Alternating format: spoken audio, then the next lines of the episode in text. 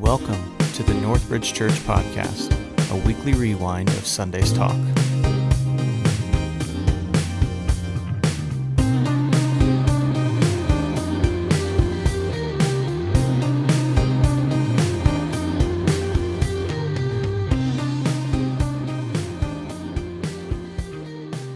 Go ahead, you can be seated.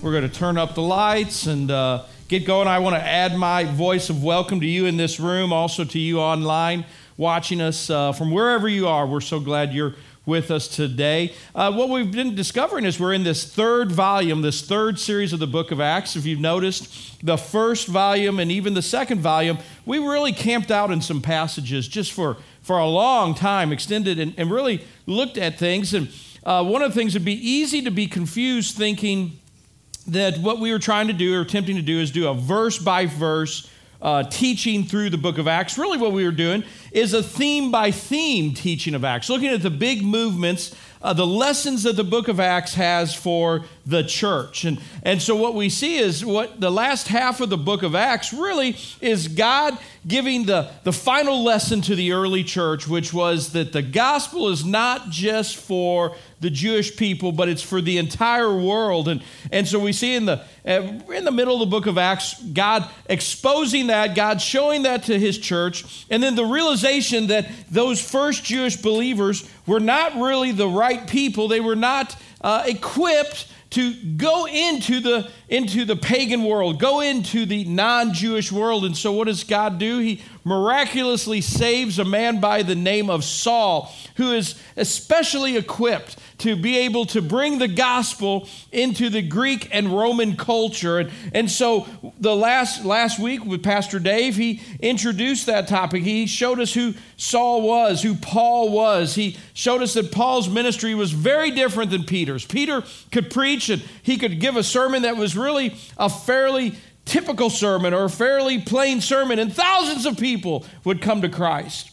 Paul, one of the brightest minds of the Greco Roman culture, uh, an incredible philosopher that two thirds of the New Testament is uh, based upon his writing, upon the thinking that he has as the Holy Spirit uh, breathed into his life. Incredible mind. And when he is done preaching, there are people, as Dave pointed out last week, interested in talking to him a little bit more. I mean, what a difficult preaching assignment. Going on multiple missionary journeys. And, and, and, and that's what Dave was talking about last week. What we see is Paul went through very several missionary journeys. He ticked off a lot of people. He ticked off the Jewish population because he was preaching something very different than what they were uh, used to hearing. Just hearing, a, hearing of a risen Jesus was offensive to the Jewish people. He ticked off the Roman and Greek uh, civilization because one of the things that would happen as Paul labored for an extensive period of time in the Roman world was we saw trade being interrupted because much of the trade and commerce that was uh, existed in the Roman world was based upon uh, the worship of these pagan gods. And as people were beginning to embrace the cross, they turned away from the pagan gods. And so what happened? Silversmiths and goldsmiths and artisans who made their living by making these small deities, these small stone and small silver statues for people to buy and put in their homes, their, their business evaporated. So they got mad and they got upset and they started complaining to Paul.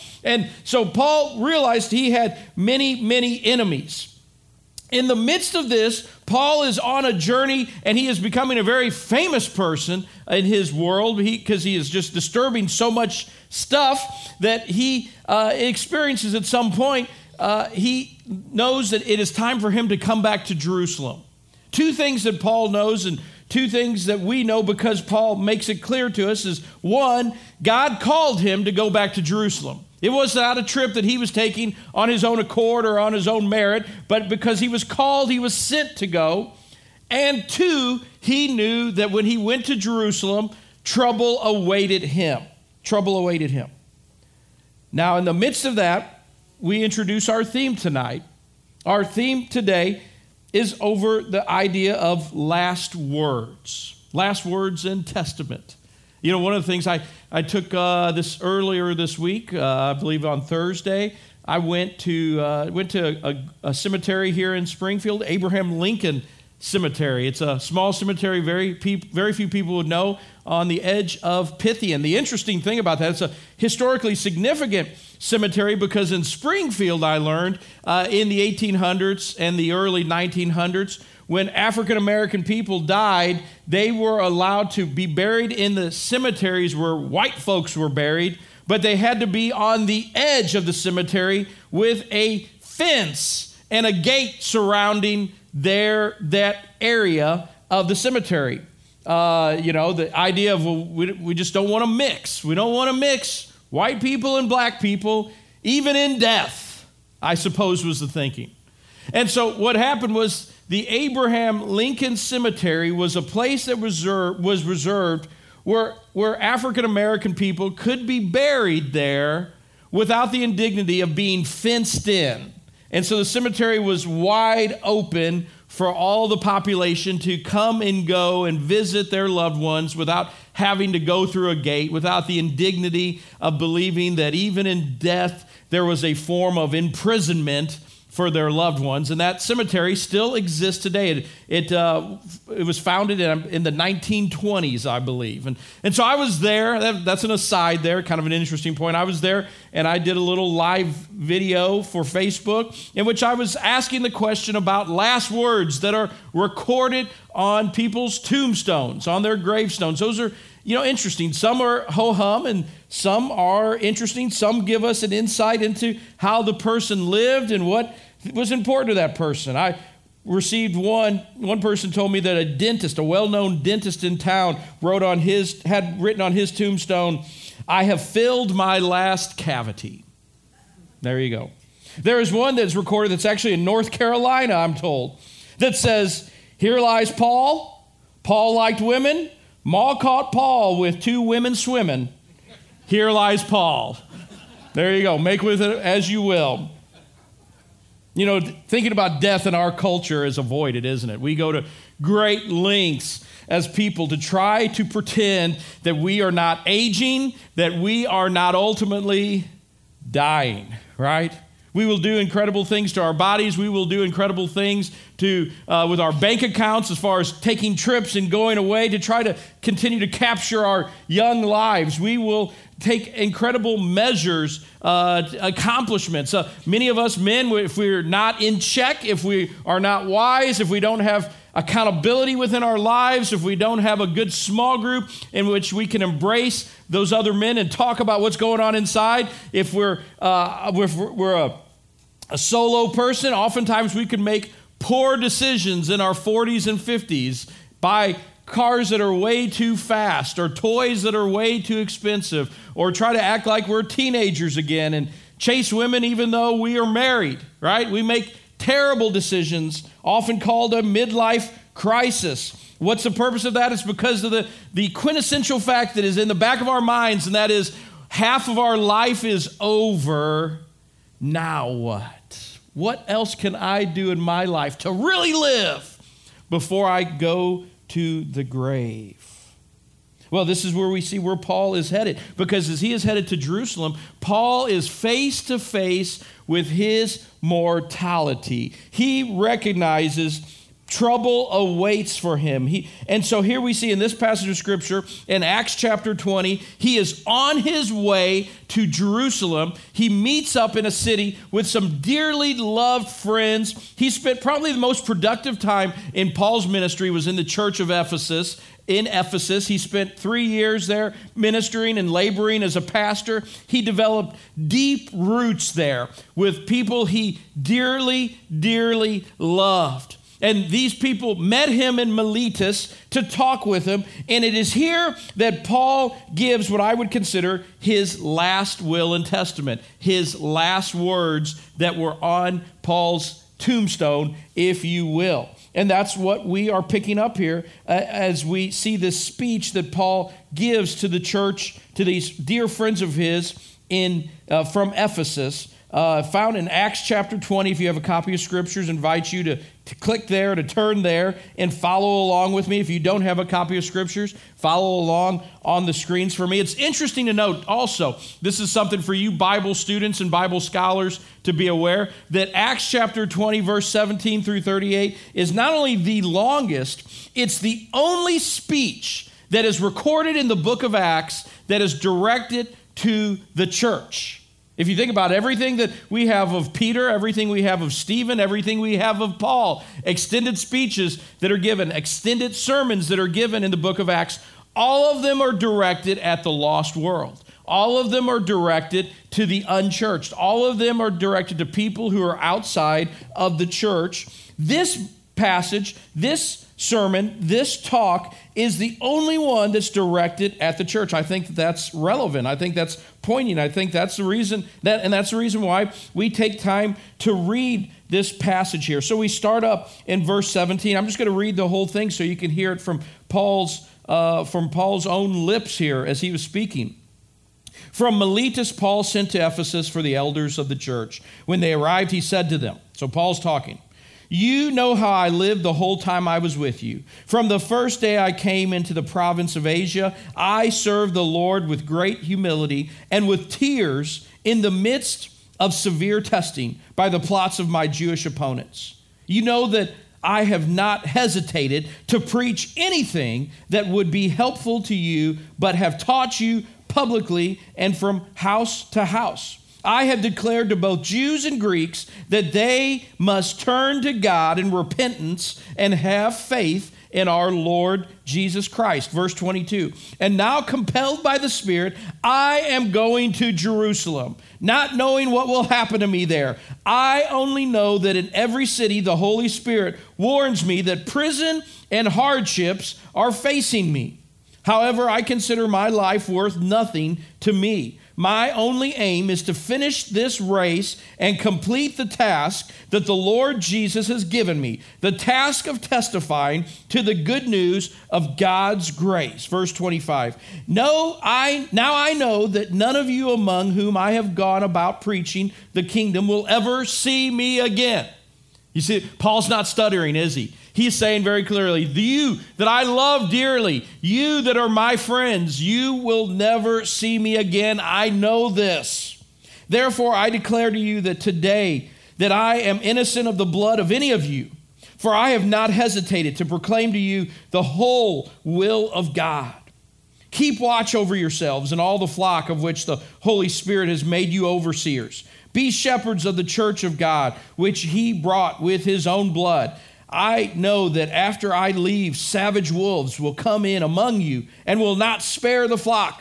Even from your own men will arise and distort the truth in order to draw away disciples after them.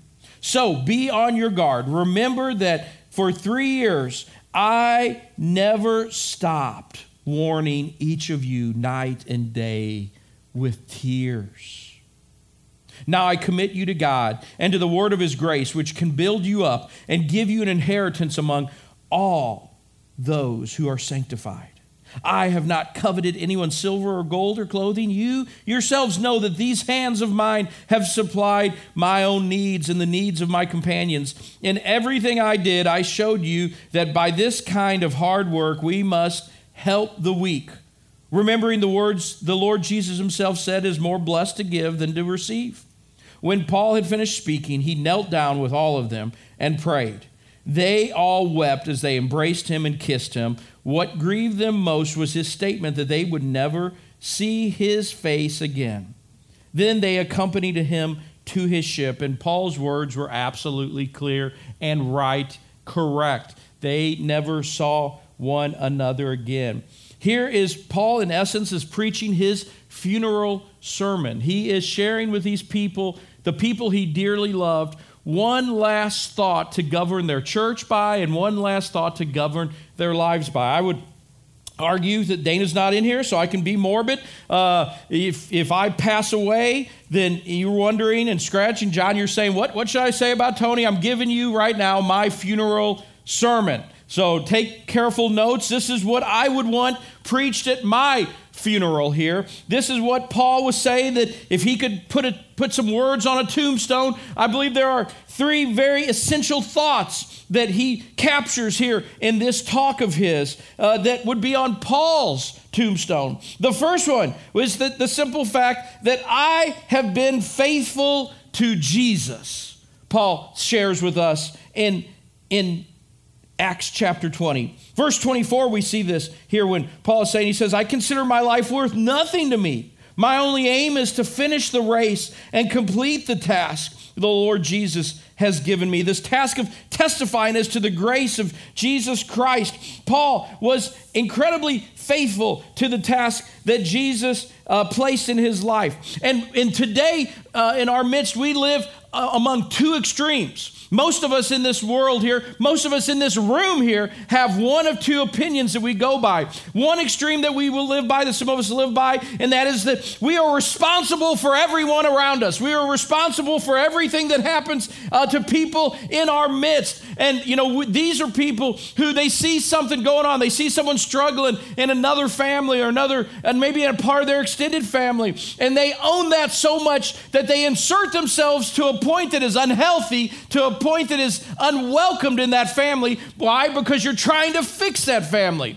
Many of us, and for the record, this is where I probably, when I go to an extreme, this would be the extreme I find myself in, right? Because we find ourselves, many of us, teachers and counselors and people that are first responders. What? We find ourselves in a position where we can just naturally insert ourselves into lives of people who are in trouble and lives of people who need help. And so, what we find ourselves doing is just naturally we find ourselves as being responsible for people and, and for everything that is going on around us. Uh, for you, if you're in that position, if you're that person that goes to that extreme, I would caution you as your friend and as your pastor, because here I am inserting myself into your life, right? And helping you in this area. I would tell you that you are not responsible to save the world. You are not responsible to fix everyone around you, right? And for the record, I remind myself of that often that it is not, God did not make me pastor to save the world. The good news for you, if you're afraid, if you're if you're a person that's just on the edge exploring the Christian message and you're wondering if the faith is for you, if one of the things that's hindering you is you're afraid that God is calling you to become a missionary wearing a pith helmet in Africa, the deepest, darkest part of Africa, the good news is chances are the vast majority of the people God saves, He does not call to save the world, right? He calls you to do a task in your life. He ta- calls you to be faithful in your life, but He doesn't necessarily call you to save the world. So that's good news for you. So that's one extreme. People that are convinced that they are meant to save the world and they're responsible for everything around them. You, friend, I tell you, just butt out. Stop worrying about other people besides your family, besides the people under direct influence in you, in your life. But let me tell you, there's another extreme that many of us go to. And in this extreme, there are those people who have no clue that God has given them a job to do in this world. And so they live as if they are responsible to no one. They live as if they are, are called to do nothing for the church and for the kingdom. And for you, I would say that you need to understand that life is more than raising your family, life is more than making a living, life is more than amassing stuff or, recur- or, or just getting a healthy retirement. You are more than your job, friend. You are more than your hobby, friend. You are more than deer hunting. You're more than golfing. Yes, you're even more than the baseball Cardinals, right? Because there's more to life than just the things we do or the outings we take. There's more than life. That, dare I say, the unpardonable sin in America today. There's more to life than your children. Little Johnny's not the smartest kid. He's not the most attractive kid. He's not the brightest kid. He is not the messiah of the American culture. And yes, I can say that about myself too with Dax. The reality is, too many of us are wrapped up in just me, myself, and, and ours, right? We're wrapped up in our family. We're wrapped up in our hobbies. We're wrapped up in our job. And that's all we're convinced about. Friend, that's just as equal uh, an extreme as the other one that I just shared with you. Yes, it's obnoxious when people think they got to save the world and they are constantly inserting themselves in places that they are not wanted. Trust me, I know, because I've been there before. But let me tell you, it's just equally as, as devastating for families who just don't give a rip. Moms and dads to not care because they're just wrapped up in their own little world and their own little culture. And yes, to you, I would say this God has given you a job that is beyond your family. God has given you a job that extends past your work or past your retirement or past your vac- vacation time. God has given you a task, and it's your job to figure out what it is and do it. When you die, God is not going to judge you on did you save the world? He's going to judge you on were you faithful to your calling. So that begs the question what has Jesus called you to? What has Jesus called you to? If you're scratching your head and you're going, man, I don't know, I don't have a clue. Well, maybe you begin researching that in your life. Begin asking God in your quiet time, Lord, what are you calling me to? For all of us in this room here, I can tell you this. I believe that if you plant yourself in the life of Northbridge Church, I can help you with that because, after all, I go to the first extreme where I insert myself into people's lives to try to help them even when they don't want me to. So I'm doing that right now, Dave. Uh, and what I would say is this if you're a part of Northbridge Church and you consider yourself an owner of Northbridge Church, then then you uh, have recognized that you're going to be a person that will stand in the gap when no one else will. And so when you ask the question, well, what is God calling me to? Perhaps for all of us, part of the answer is to stand in the gap, to stand in the gap when no one else is standing in the gap, to stand in the gap for people who can't stand the gap for themselves, to stand in the gap for people who don't want to stand in the gap, to stand in the gap and share the message of the love of Christ and how that love can change us not only today in this very moment, but for all of eternity. Stand in the gap. I have been faithful to Jesus, Paul says. A second thing we see here that Paul is telling us, if he's putting this on his tombstone, is I told the truth. I told the truth, Paul declares in this talk to the Ephesians. You see, we see this in verse 20. Go ahead, Brendan, pop verse 20 up. Paul is reminding us, he says, You know that I've not hesitated to preach anything that would be helpful to you, but I have taught you publicly and from house to house. Paul's saying, I've not kept my mission a secret. I've not kept the, the purposes of Jesus quiet. I've, I've not just just uh, talked to a, few people, but I've gone from house to house to house. Verse 27, he continues his thought and he says, I have not hesitated to proclaim to you the whole will of God. You see, here in modern America, we, even, even the most devout of us, we tend to hide our faith because we're afraid that our friends won't like us. We're afraid that we might be over passed over on a job opportunity. We're afraid that maybe the client won't jive with us. We're afraid that maybe our coworkers just won't respond as positively if they knew that we believe this thing called the Bible. Or if we were, if they knew that we were governing ourselves other than what public opinion said, or whether, or something other than just what our inner voice is telling us, that somehow we will be outside of the PT O's, and we will be outside of our HOAs, and we will be outside of our pockets of friends and professionals. And we just we tell ourselves that it's okay to be quiet because after all, we want to make those people comfortable. We want them to be comfortable with us because how can we how can we even share the message if people are uncomfortable with our faith to begin with? So let's just be quiet. And so what do we do? We hide behind living a moral life and we hide behind doing the right thing, saying, we say to ourselves that we will allow our actions to be our witness. We will allow people to come to faith because they see what good and kind and loving people we are. And for the record, friends, I'm not telling you to stop doing that. Don't hear me say stop being kind and stop being loving, stop being charitable. No, How, that's antithesis of the Christian message. But what I'm saying is this I'm saying that there will come a time, there will come a time that words have to be shared. Someone I have never, in 38 years of ministry, I've never experienced someone come to Christ. And when I say, How did you come to know who Jesus is? They said, You know, my neighbor is just such a good person. So good. And I just, just one day I woke up and Jesus parted the clouds and said, Look at your neighbor. If you want that, come to me. I've never had that testimony shared with me.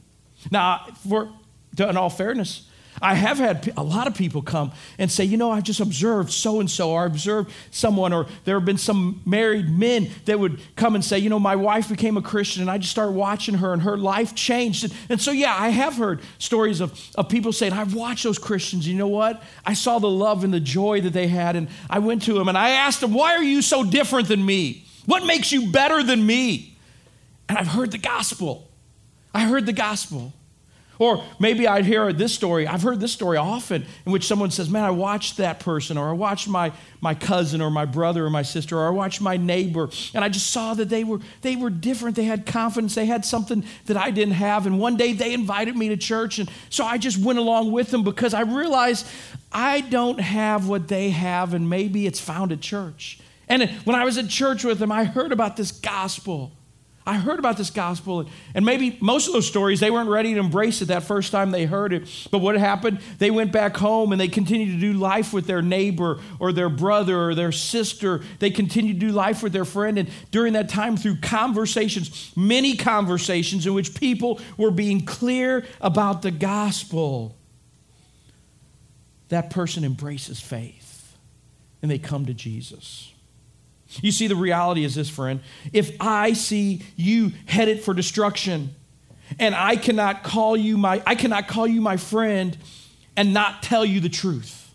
You see that? If I truly love you and I'm seeing your boat sinking, I gotta throw a life raft to you. I gotta, if I'm a beggar and, and, and I see a friend hungry, I gotta tell him where the bread is. That's only what a good friend will do. And so, the question that I ask you today as we reflect and think about this scripture is Have you been clear with your friends, co workers, family members about the reason that you have hope in Jesus? Or would they just look at you and say, oh, yeah, they go to church because that's just part of their life, that's just part of who they are, but there's no difference here. There's no difference in their lives than what we have. Paul told the truth, he says, the whole time. And the final thing here, the, the final thought that I just gravitate towards as I see Paul speaking to these friends of his is the statement, I finished strong. I finished strong. You see, the reality is, and this, I'm just tell you, I, I wish now, I wish I had both the, the, pulpit so I could do the preachy, preachy thing, and I wish I had my table to sit down and just visit, like oh, with a cup of coffee in my hand and talk to you, because this is probably the saddest part of the ministry. Because over the years, I've seen so many, matter of fact, most people, most people that I interact with, with the church and coming into, into, into my, my little sphere, my world, they finish, they start, they start strong. They start well. But few finish well. This is my heartbreak, friends. To try to to try to take the edge off and to try to make it not so sad and tragic for me, I will often refer to these folks as the Christian version of the one hit wonders of the faith, right? And I will think of them as the Starland Vocal Band, or perhaps they represent Dexy's Midnight Runner. Maybe someone there is like Right Said Fred, or Daniel Powter, or Cali Swag District. That's right, I've hit every era from the 1970s, friends, so you could attach yourself to one of those bands at some point. You see, Jesus talks of these people as they in, in his famous parable about the, the good soils, he says, you know, that there's, there's everyone, ha, or these different individuals have chances for the gospel seeds to be put in their life. These are the people that, that, that the, the roots and the shoots of faith get choked out because of pressure and because of the worries and the cares of this life. These are the people that it's tragic because they start off so strong, but maybe not weeks, maybe not months, but sometimes even years into their life, just things happen and you just see it. Maybe they keep on staying at church. They never break their church attendance, but you see the passion gone. You saw where this person was willing to sacrifice everything, and they would charge hell with a water pistol.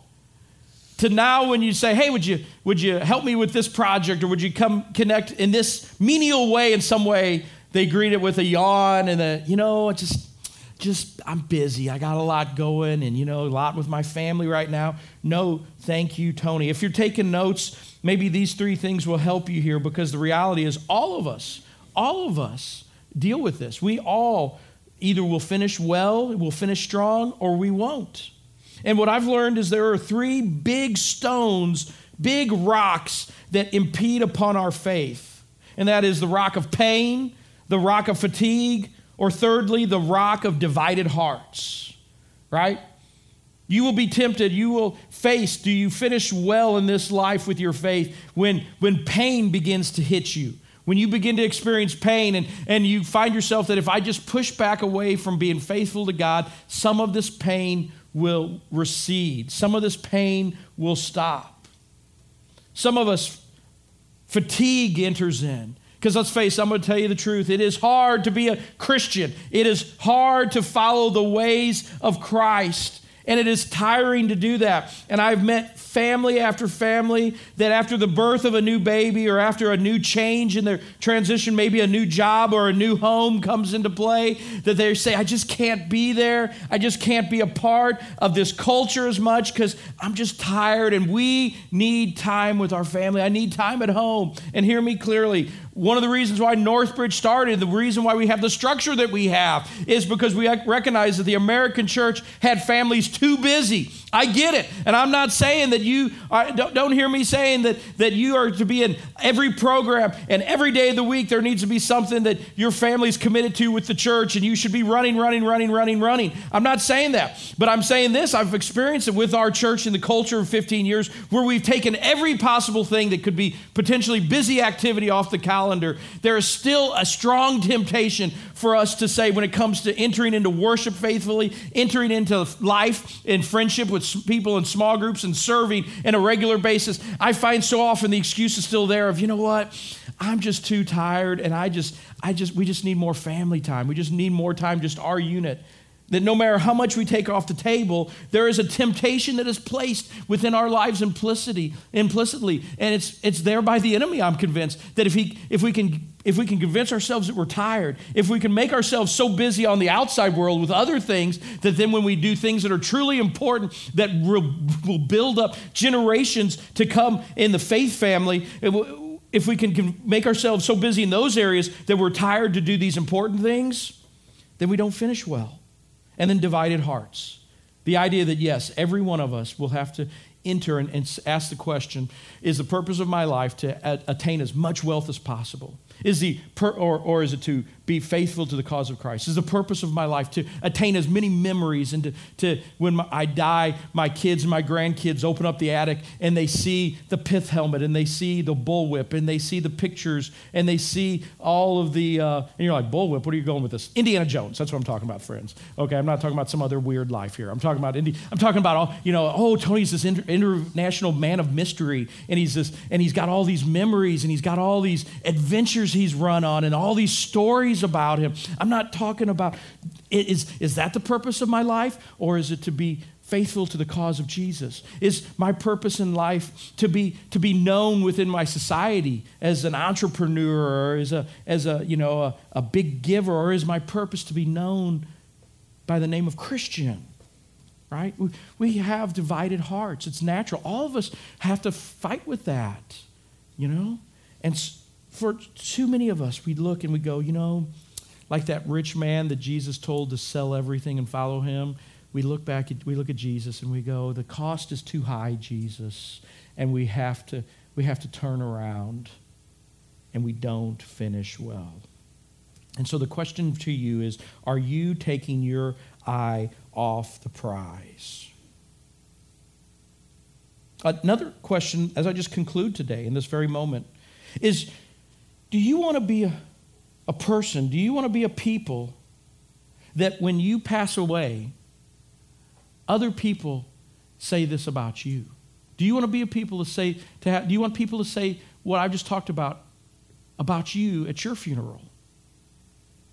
if you're saying, Yeah, Tony, that's what I want. I want to be known as a person that finishes strong. I want to be a person that is known as telling the truth about the hope I have. I want to be a person where I point to Jesus in my life.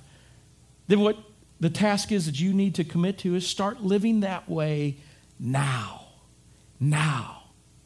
Not six months from now when you're in a better position, not two years from now after you get your job life sorted out, not five years from now after your family is done, or 10 years from now when your kids are off to college, but now you begin the principles, you begin living this way. Let's pray. As we open up in prayer, I just ask you a simple question. This message has really been a, a, about a lot of questions, hasn't it? Uh, I ask you the question that would you pray this to God? just ask God this simple question Lord, which of these points stands out to me right now? Lord, which of these points do I really need to lean into in this season of my life, in this time of my life? And Father, we approach your throne of grace. We come to you with incredible confidence, knowing that you are desperately in love with us and we are in love with you. And we thank you, God, for the, for the grace and the gift of coming to you and being able to talk to you as our Abba Father. And we ask you the question, God, as we look at what Paul said about his life, God, can you can we say that about ourselves? Lord, can we say that we are people that we point to you and we're faithful to Jesus in our life? Can we say that we're people that when you give us opportunity to share the reason we have confidence in life, to share that we have hope in life, that we're honest about that and we tell people unapologetically it's because of your activity in our life, because of the risen Jesus? God, are we people that one day, one day, if you don't come back before, every one of us, Every one of us will be being lowered into a grave. Every one of us will have loved ones surrounding us, weeping and saying that life's just going to be different. Will they also be able to say, There was so and so, and he finished so well? He finished life so well. He loved Jesus to the very last moment of his breath. Will you find us with that kind of faithfulness, God? Lord, convict your church. Talk to your church right now in Jesus' name. Amen.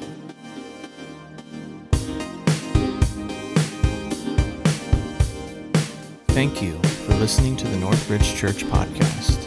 If you'd like more information about Northbridge Church, you can find us online at mynorthbridge.org.